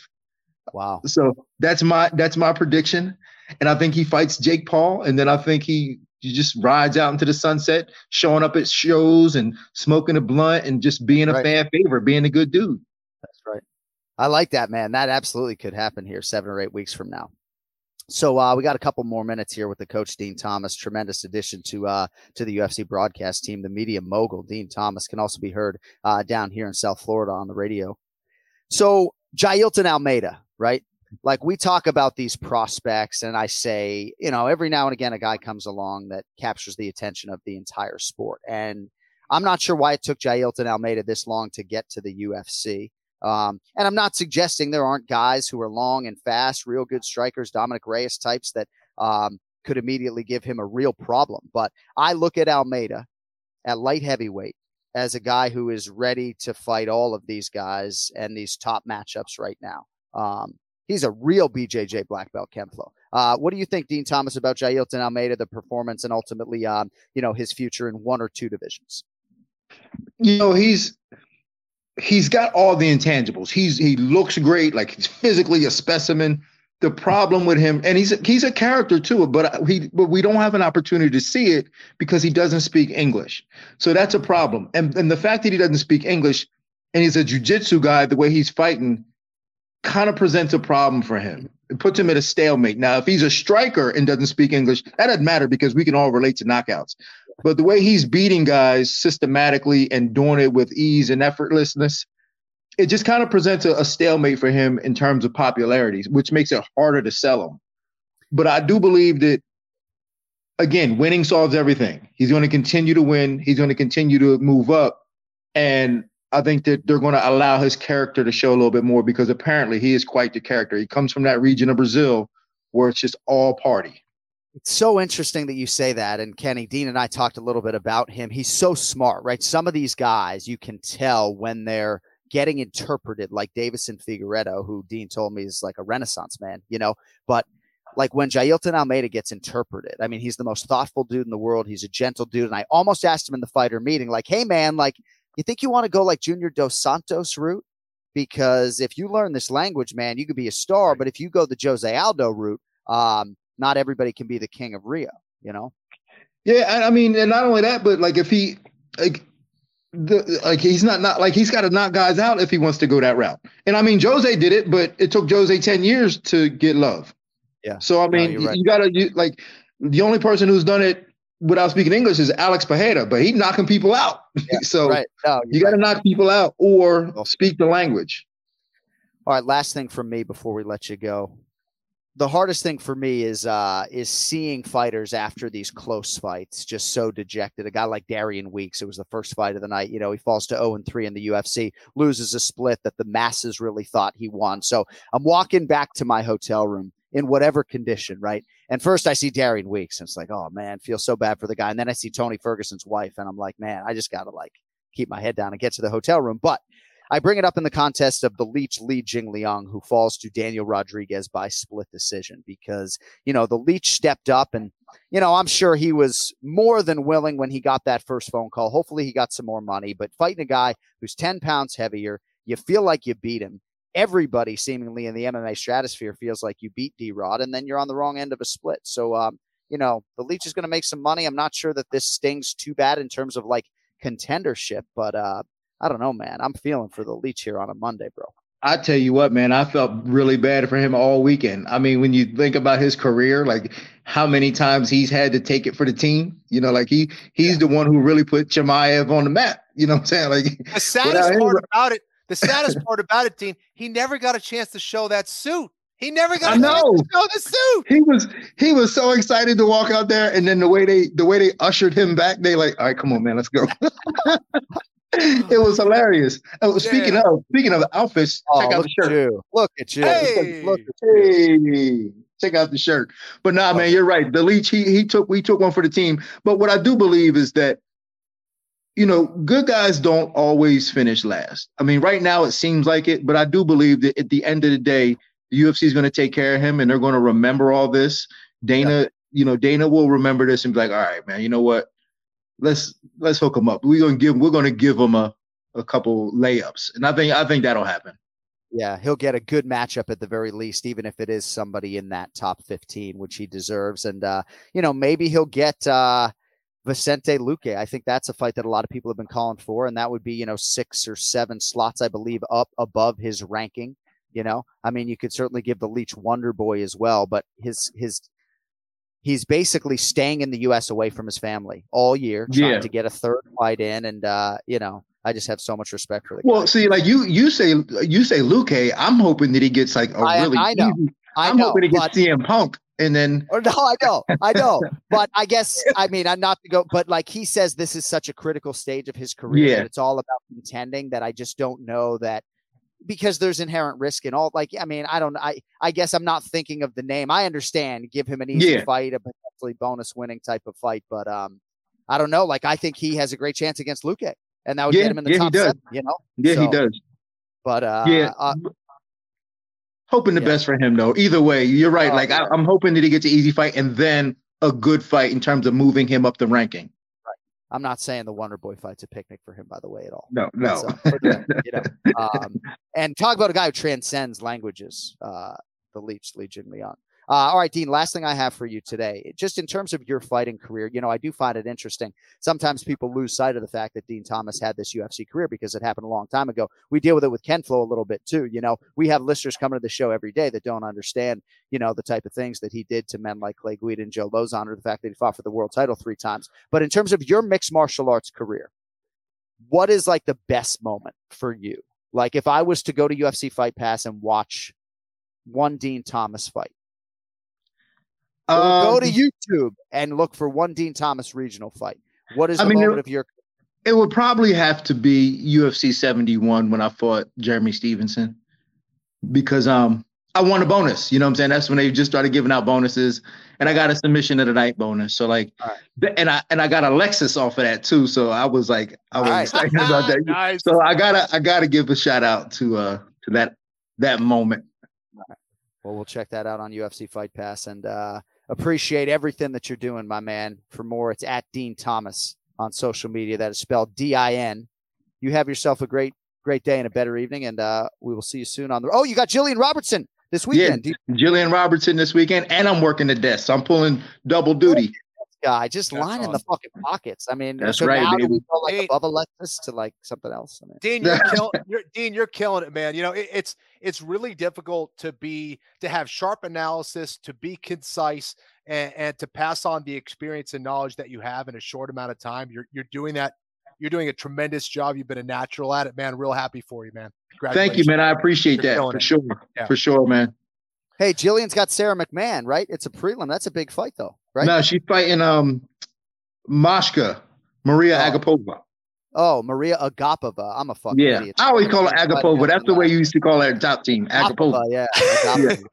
She's a wild. She is a wild man. She she's is a woman, wild. so she's a wild woman. Yeah, she sure is. We, I mean, we've trained with her a lot, so like we know what to expect. Yeah. All right, man. Well, stay handsome. We'll uh, we'll talk to you soon. All right. I love you guys, man. I'm gonna catch up with y'all. Love See you you. Din. Din Peace. Thomas with us here on the Anik Florian podcast. It's tricky too in that coach's role because, as far as I'm concerned, you could give him a hot mic for the whole fight and there would be tremendous value. But sometimes, you know, he'll say to the truck, I'm ready.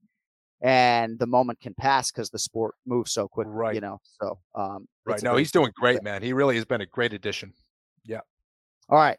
It is now time to spin it forward. I feel like we got to just talk about Irene Aldana. We can do that with Brian Petrie, though. That fucking liver kick with her heel. But we got to spin it forward. Let's get to the pronunciation of the week. We got a UFC fight night coming up this weekend. It is Billed Sandhagen versus Song, as we call on Cody Merrow for our pronunciation of the week. What's up, brother?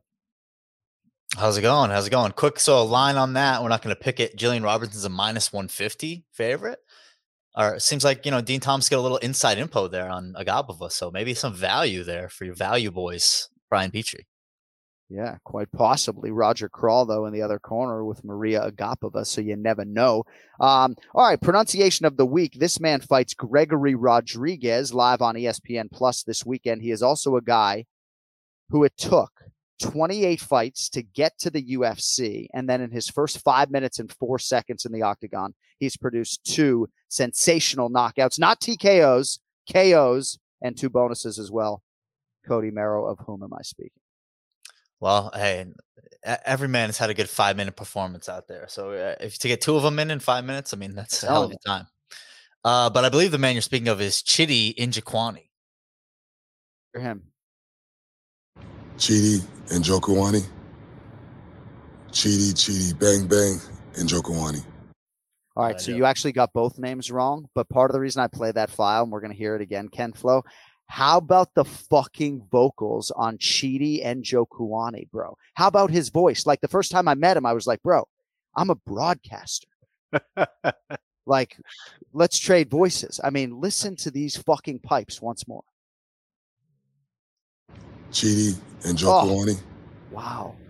Chidi, Chidi, bang, bang, and Joe Kawani. Damn, kind of got like an Idris Elba vibe to him, you know? Yeah, not shitty. Heimdall. Cheaty. And five syllables on the last name. You emphasize the Joe. fourth one. And Joe Kawani. Two and four. Yeah. Right. Two and four. It's a weird one. Yeah, no, you're right. Enjo Kawani. But the the the most pronounced syllable, if you will, is is number four. And Enjo Kuani. Thanks, Cody. We'll talk to you later for the Merrow seconds, right? Yes. It is now time for the main event challenge and so much more as we welcome on our guy, handicapper to the stars, big gun Brian Petrie, who's going to help us talk about some of these other performances at UFC 279 Big, big. before we spin it forward. What's up, Hobbs? Hi, Hey. Brian. Hey.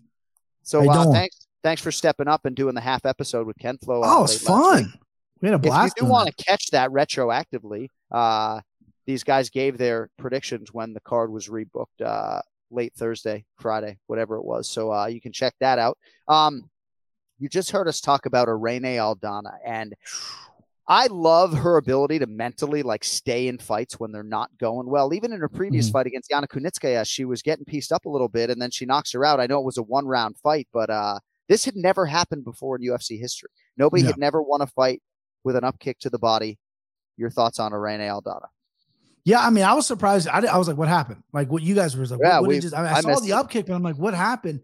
In the replay, I went, "Oh, okay, that is devastating." She saved my night. I had her by knockout. Amazing fight. I thought she maybe warranted a 10-8 in that first round. It was very close. She dominated. I mean, very close to a 10-8. Then second round, Macy comes out and goes, "You know what? Fuck that. I'm going to come out and I'm not giving up either." So you're one-one headed into the third. And uh, yeah, I love that. And I love that she came out and said that uh, she trains that. Like that's something that she trains because it's something we've never seen before. But I mean, man, uh, you guys were talking about body shots last week. The only time I've ever been hurt in the gym was to a body shot to the liver. So I can't even imagine a heel to the liver like that. It is devastating. Uh, two things for me. You know, first of all, where did that ground game from Aldana come from? I I mean, she showed Yeah. crazy improvements on the ground. I was blown away at how comfortable and how technical she looked at times. I, I was really impressed. And then number two, here's what's going to happen. Every MMA fighter today, it's Yeah. Monday, is going to be working that shot to the body Yeah. and you end up Oh, on yeah. your back. And that's that's a sign of, of a cool technique, a technique that you kind of maybe didn't think of that now everyone's going to be trying to pull off if they can. I thought I thought it was brilliant. And So I just- because people go, they come in sideways with their Yeah, they liver lean up so they can't hit to the head. Yeah. Right. The body's available. It's perfect.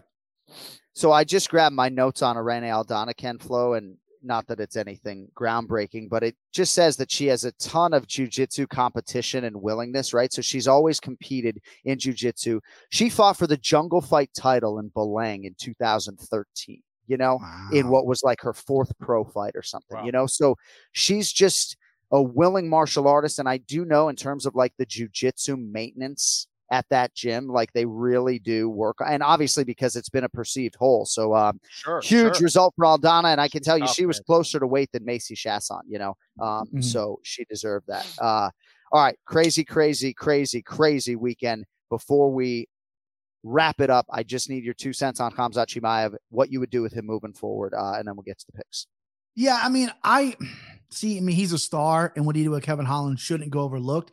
You miss weight by that much, and then you seemingly, at least to the public, act like you don't care. Like you know, most guys when they miss weight, I'm so sorry. You know, it is what it is. He walks off and kind of like you know yelled Chechnya and gives some birds and was like, "Oh, that's not that bad."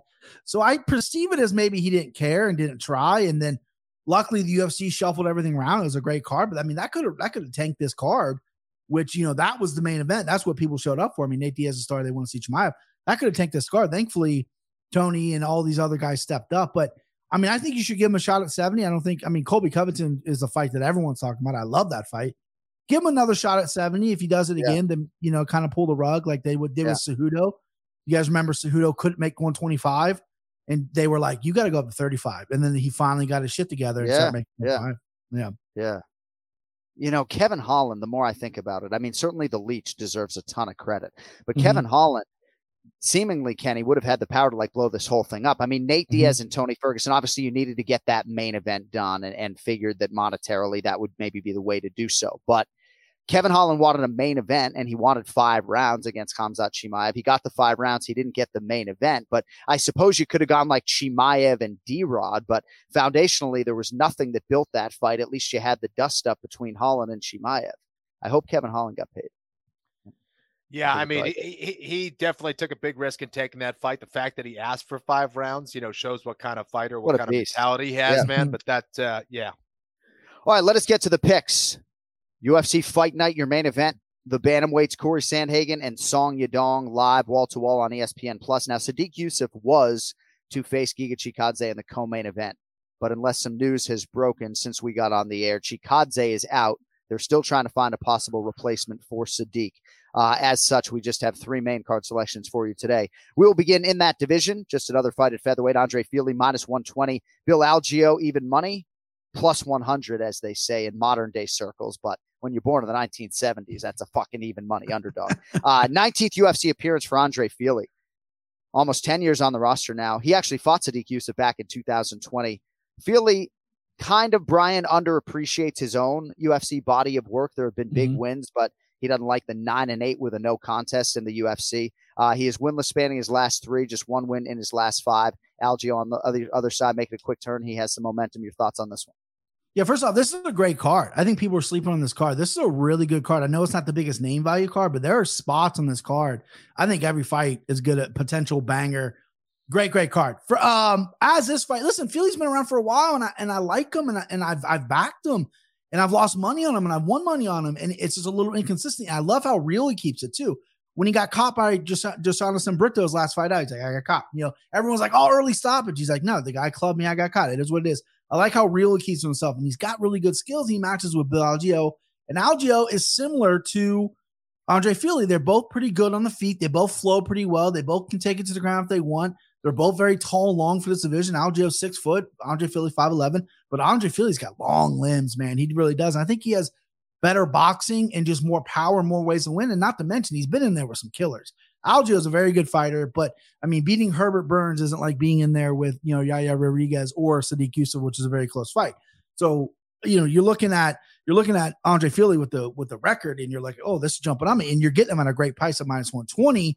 You know, Andre Fili struggles with the powerful and the dangerous guys. You know, just he got caught by Brito, who I know the MMA math guys out there. I know Algeo beat Brito. We're not going to do that here. This is real. No, we're not. We're not gonna do it. No, we're not going to do it. Uh, I like Andre Fili. I love the number. I think he's probably going to get us a decision here because Algeo is very good. But everywhere he's good, I think uh, Fili's better. I think he's better wrestling. I think he has more power. I think Algeo is a little bit quicker, but I like the over. I like decisions, and I like min- minus 120 for Andre Fili. Ken Flo Bill Algeo figures to present his best version to date. He's won two in a row. That includes a uh, bonus winning stoppage of Herbert Burns less than two months ago. Your thoughts on this one? Uh, you know, this is an interesting fight. I think it's really close. I think that um, they, they're kind of similar fighters in the way that they're built and, and the different skills that they have. Um, you know, for me, what what's worrisome for me is, you know, what has the last few fights done to the confidence of Andre Fili? Has he given up on himself? Is he just collecting a paycheck at this stage of the game? Um, you know, I, I think that's a little worrisome for me. Bill Ad- Algeo, of course, you know, has the opposite. Got a lot of momentum coming into this fight now. Um, it typically fights with a lot of confidence. He's not shy to, you know, throw a flashy technique or, or look for a finish. Um, I'm going to go the other way here. I like uh, I like Bill. I like Bill to get the win. Um, I, I think he's going to come with a lot of confidence. He's going to move forward. He's going to be aggressive. He's going to test Andre early, let him know he's in a fight. Uh, Andre will respond in kind, I'm sure. Uh, but I think it's going to be a close. I think Algeo squeezes this one out. Love it. I don't get to pick fights, but I always like when I can correctly predict in my own mind the side on which Ken Flo is going to fall. By the way, it. calling on the Anik Florian podcast listenership, let's all get 209 tattoos. I think it's a great idea for our listeners in support of Nate Diaz. You know you Yeah. want one. I mean, I'll do it. realist of the Okay. real. You like cannabis or no? Like, go get a Yeah. tattoo. Show them to us on social media at Anik Florian Pod. We'll see how many we can get by our taping uh, next Monday. All right. I don't know if this is going to be the co-main event, but maybe a featured bout here. Gregory Rodrigues minus 115 taking on the aforementioned Chidi and Jakuani. who is minus 105. Rodrigues coming off a bonus winning knockout of Julian Marquez back in June. Now he will try to keep it going, Brian, against the streaking Chidi and Joe Kuani. Who do you have here? Man, I love this fight, and I, am so glad you played that file. That timber in Chidi's voice is just god damn. I mean, geez, uh, this guy's a guy. I'm 0 2 on him, right? I picked against him both different ways. I I don't know what the fuck I'm thinking. I love what he did against Dusko's last fight. Dusko took him down, and Chidi, that's his thing. Take him down, submit him, take him down, lay him, take. He went for a guillotine, went for a D'Arce, and said, "Oh, if you're gonna take me down, I can fuck. I got some tricks." and they stood back up and then bang bang night night. You know what I mean? That's what it was. And then you got Gregory Rodrigues, RoboCop. This guy, I can't believe I'm six years older than this guy because he looks every bit of 51. He's 30 years you old. Know, I, I, I, I, looked up his age before yeah. the show. He's 30. I know. It's crazy, it's crazy, man. Like crazy. And we say that with all due respect. He right. No, right. Coaches. Right. But, I mean, I look 12, so it's it's different, but I'm 36 now. And I'm like, man. I don't know that I've ever called a Gregory Rodrigues fight. As such, I looked up his age and yeah, I, yeah. I was about to be like, he's a man, he's 40. He's certainly not fucking 40. right. He he looks every and, but he's an action packed guy. He's, I mean, he has his jiu-jitsu background, but he comes in, he bangs it out. You know what I mean? He's only lost one fight in the UFC so far. It was very, very close. Could have won either way. Um, but he likes to stand up and bang. But the one thing I go back to on RoboCop, and this is the one thing, and I've won some money on him before, but he got knocked out by Jordan Williams on the contender series. A Jordan right. Williams who is a small 85er who did not do so well in the UFC at 170. Got knocked out. He's been touched before in the UFC and he's kind of wobbled a little bit. He's obviously got great cardio, great heart, great, you know, great power. But if Chidi touches you, you're fucking dead. And I think Chidi's going to dead him here. And uh, I like the minus 105. I love the pick 'em fights. I always play him. Uh, I'm not going to go 0 3 picking against Chidi here. So give me Chidi uh, bang bang. Headshot. Bang. Yeah.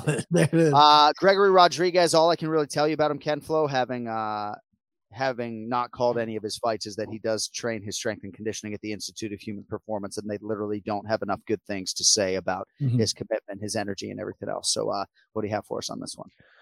Uh, this is one of them that you could just throw the dice, okay? Because both are very capable of not only winning this fight, but winning the fight by finish. I, I think they are very gifted fighters, excellent strikers. I think there's aspects of Njokuani's game where I, I feel I, I, don't know. He, he's maybe a little bit more complete on the feet, but Rodrigues maybe has certain weapons that I, I think are a little bit more dangerous. So I don't know. I, I mean, even as we're as we're talking about this fight, um, I really don't know who was going to win that fight. I, I'm leaning towards Gregory Rodrigues here. I'm going to pick Gregory Rodrigues. I just think that he's coming into his own, um, and I think it's more interesting. You know, I'll, I'll go the Yeah. opposite way of BP here but but both guys are are so good and so dangerous. Wouldn't be surprised if we get an awesome fight or a Mhm. finish at some point. Um, but I, I think Gregory Rodrigues is someone to watch. A ton of potential in this guy. Love the way he moves. Love the way he put it together in his last fight. Um, so let's uh let's go with Rodrigues. Let's see what happens. Kenny, I know you can't bet on the PFL, and I'll say this slowly to give you time to think. Do you know if you are contractually prevented from betting on UFC fights? I don't think I am for UFC fights. No. Okay. All right. Doesn't sound like he would I have wouldn't action so. on Yeah. Rodrigues and Njokuani, though. I, I would I would not touch that fight. Let me uh, ask you this. Brian, because when you Yeah. guys filmed your show, real quick, so Kenny was Yeah. pretty convicted on Nate Diaz. You like Yeah. Tony Ferguson, but maybe Mhm. not as much as he liked Nate. Mhm. But I bet you still had action on Tony. Is that fair to say? I didn't. I Good. I really second guessed myself. I I went down there and there were some spots I really loved, and by the time I I allow you know I try to do bankroll management. I, I allow myself a certain number for each event, and once I got to the end of what I'm what my spending, I'm like I'm not going to reach for Tony. You know, because I don't have the best read on it. It came together kind of last minute. I really like Holland versus D Rod. That was my really strong lead. I thought Holland matched up well with Rodriguez. But once that all got shuffled around, I, I didn't touch any Yeah. of those last three fights. Yeah. I was proud of myself with the NFL. I was disciplined. I only played two one o'clock games yesterday, two straight wagers. Hopefully, it wasn't the Bengals, man. I took 10 years off my life. Jeez, Oh, sure, man. Yeah, that, that's at least should have been the time. Yeah, that was ugly. Yeah. Um, all right. Main event. Corey Sandhagen Minus 190. This price has moved around a little bit. That's the number right now on DraftKings Sportsbook. Song Yadong is plus 160. Sandhagen still a guy many believe can go on to become the UFC champion, but he has lost two in a row uh, to TJ Dillashaw in what was a close fight, and then he lost to Petr Yan in a fight that was less close. That was for the interim bantamweight title last October. So it's been about 11 months for Sandhagen Bry. Uh, here he draws the powerful Song Yadong, who has fought 10 times in the UFC and only lost once because the record says he beat Cheeto. Uh, and he has gone five rounds before, but this will be his first UFC main event. Your thoughts? Right. Yeah, I love this fight. I absolutely love it. And 135 is a killer's row. And if Merab's the boogeyman in this division, what is Sandhagen? Because the Sandman, I mean, that makes sense because he's only lost to three former or current champions. And the Dillashaw fight was close. He got dog walked by Aljo. We'll give him that. The Petr Yan fight was competitive. This kid is good, explosive. I love the way he sets his all the strikes up. He walked Frankie Edgar right into that flying knee. It was absolutely gorgeous. Same thing he did with Marlon Moraes with that spinning wheel kick. This kid's really good and fluid on the feet. The big knock on him, take him down and submit him. But Song Yadong can't really do that. Song Yadong is is getting very good. Feels like he's been 21 forever, right? Like the youngest guy. Yeah. He's Yeah, like yeah, 21 forever, but he's very good, very powerful, bricked up. He can wrestle a little bit. He mixes it up well, but he his main goal is explosive right hand power, and he's put two guys out. That's what he likes to do. I, I just think um Sandhagen's head and shoulders above him with the striking and the distant management. I get a little worried because Corey is so long for the vision that he just keep his head up a little bit, and a big overhand right could end that. And Song is definitely powerful, but I'm not going to waver or anything like that. I'm not going to be one of these guys that tries to pick both sides. Nuts on the table, Sandhagen. I'm not scared of the price. I looked at right before I hopped on here. DraftKings, I'm at minus 200. Give me that. I love Sandhagen. I love the over. Can be competitive. Song Yadong's not going anywhere neither. Sandhagen, like the over, like a decision. Uh, but give me Sandhagen for sure. Yeah, Kenny, I was surprised to see minus 190 next to Sandhagen's name when I woke up this morning. I say that with all due respect to Song Yadong. Your thoughts on uh, the fight and the price? Yeah, I, I think um, I think you're a little surprised as as I was I because you know you have Sandhagen with so much experience, both in five round fights against high level guys. Um, you know the, the size disparity, right? I mean, he's what five eleven or something like that, 135. I saw one. Some, I saw someone listing him at five nine. He's definitely not five nine. He's taller than that. Um, and Song Yadong's like five seven. Okay, just that alone, Song Yadong needs to be able to cut that distance, land that big shot. With Sandhagen's footwork, I think it's he's going to be missing a lot. And and Sandhagen's just so slick. He's got so many weapons. He's working a lot on his grappling skills as well. I know he's been spending time with with with the wizard Ryan Hall. Um, you know, Oh, showing nice. up that part of his game. You know, so. Uh, he, he's a true professional. He's training all the time, always comes in shape, very motivated, um, and been on the wrong end on some of some close decisions. I like Sandhagen here uh, as well. Um, I, I think it's going to be a phenomenal fight and uh, one that's going to get him back on track, and he's going to remind people why he's one of the best in the world. Yeah, well put. When you have size and length and you know how to use it, you know, Joe Silva used to bemoan the fact that Stefan Struve never developed a great mixed martial arts jab at seven feet tall, you know. And when you look at matchups historically, like Robert Whitaker versus Israel Adesanya, like the whole handicap begins with the length. The Mhm. whole handicap for DC Jon Jones, it's like, all right, well, we're we're a foot shorter than this guy for starters, you know. So Right. um yeah, all right, we'll see how it goes in the main event. Uh, if you want more from Brian Petrie, check out his MMA Takes podcast and on social media, he is at Brian Petrie MMA. Uh, who do you who do your Bengals have in week two? Cowboys. Dak's right. out. Ooh. So Yeah. my right. I don't bet on the Bengals. I'm like you, Jon. I don't bet on my teams. I don't bet against them, but I don't bet on them. But I might load up because I think we're I think the Bengals are pissed off right now, and I think uh we can't lose to a guy named Cooper Rush because that's who their backup is. We can't just lose to to a guy named Cooper Rush. Yeah, So- sounds like he was born a lot later in the 1976 Cooper Rush. that's right. Oh, That's all right, right. Brian. We will talk to you in two weeks uh, in advance Yes. of uh, Mackenzie Dern and Yan Xiaonan. But enjoy the bye week. We'll talk to you soon, brother man. Awesome, boys. I'll see you. Have a good day. See you, dude. There he is, Brian Petrie, with us here on the Anik Florian podcast. All right, it is time for the Merrow seconds. Cody is 0 and 1. Gave you the Carolina Panthers minus two and a half at home. They lose outright to the Cleveland Browns. I would imagine your NFL week two will be part of the world famous Merrow seconds today. Well, of course. And I mean, Nate Diaz did in his post fight say he's coming for all the other sports. So I heard that he's in talks right now to become the Cowboys quarterback in week two. So Nate Diaz already making moves out there in the sports world. So uh that's what's up. So so what do you have for us uh on Uh, so, so I was trying to actually find the the crypto bonus at a UFC 279 to see if the leech got a crypto bonus, but they're not Right. out yet. So if you I did not gone voice that, so I don't even know if it existed for that show. Ah, interesting, interesting. Well, uh, so a couple news and notes there on UFC 279. The bonuses were Diaz, Aldana, Walker, and Almeida.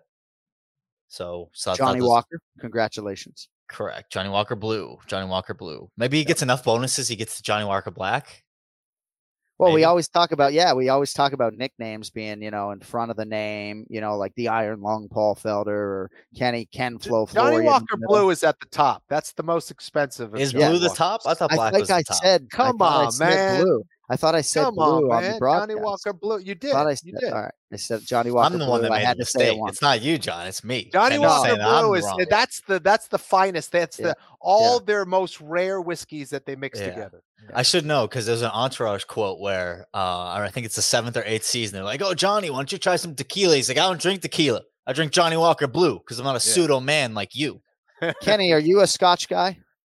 Um, you know what? I I had uh, I, I- every once in a while. Every Yeah. once in a while, I I I I'll definitely drink Johnny Walker Blue, and I may have uh, a fresh bottle in my. Yeah, he does. See, Yeah. he's he knows like sophisticated shit. You know, Well, I my hate wine Scotch. cellar. I don't like Scotch. I don't like cigars unless I'm hollowing them out and putting something else in them. You know? Um, That's what? Uh, what? you go you go that route. You go that route instead of the wraps, the zigzag no, I wraps. mean, I, I, I, The blunts. Yeah. No, I know, but a gutted out Dutch owl sucks. Like anybody, anybody that's ever like doing the leaf route, they're like, "Oh, put this around a water bottle. We could put the leaf back on." You end up with like terrible wet. This is exactly why people turn into this program. I'm not trying to, Yeah. to reveal my preferred paper in the middle of a uh, contract. Yeah. What do you have? Uh, what do you have for us? Um, so it's just some notes here from uh, Tristan Critchfield's Sherdog by the Numbers article. Diaz tied for fourth most subs in UFC history with that finish. Uh, his six from the bottom surpasses Paul Krieg as the number one submissions from the bottom in the You ever in went UFC in, history. in your so. desire to pronounce Paul Craig correctly. You just went Krieg. Yeah. I mean, I love you. I Paul love you. Krieg, the fucking Scots, mate. Oh, I don't man. think they say mate. Uh, Yeah, well, what else you got, my man? long live the fucking queen, huh?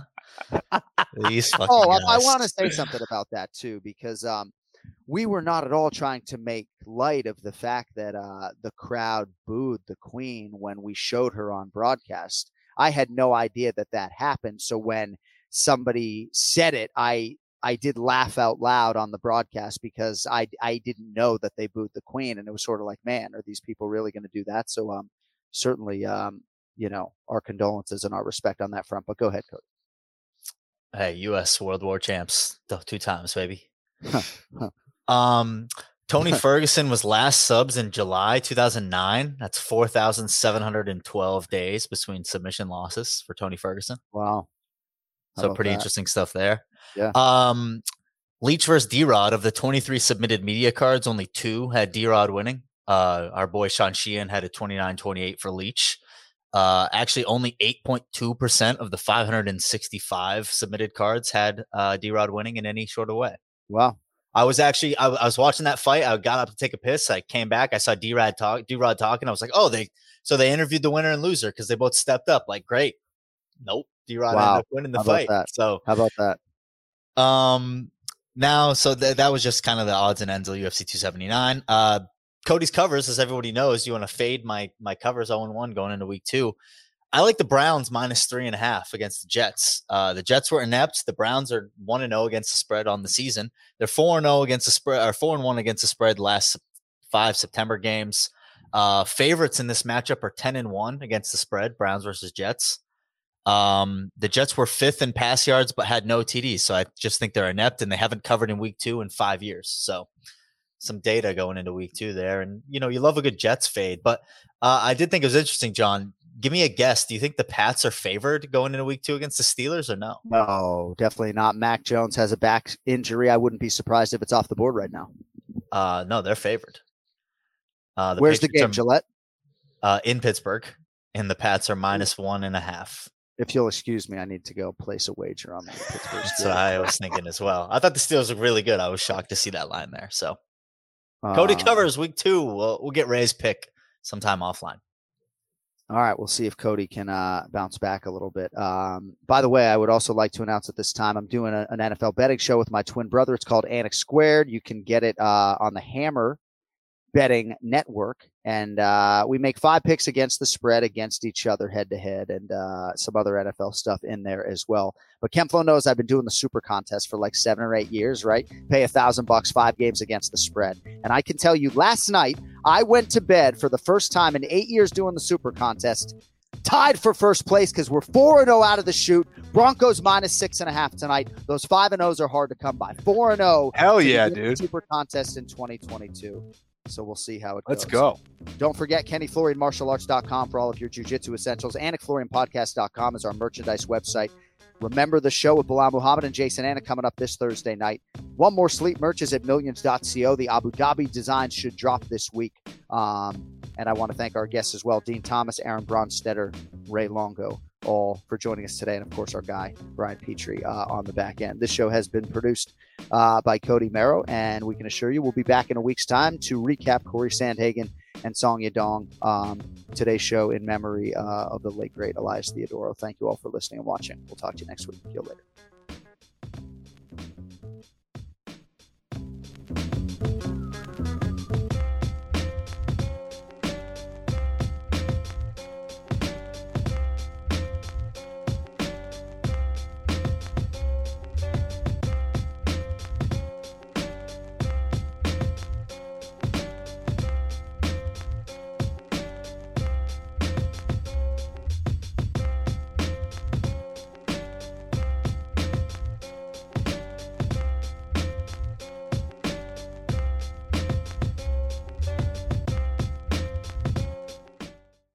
I'm Royal Oakes. Next time on Too Many Lawyers, we take on a couple of villains to sort out whether bad stuff is also illegal stuff.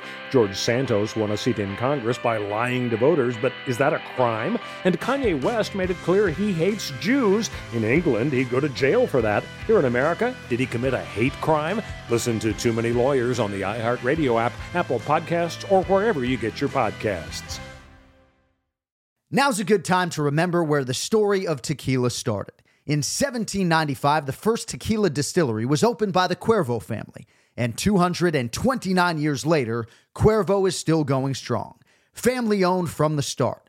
Same family, same land. Now's a good time to enjoy Cuervo, the tequila that invented tequila.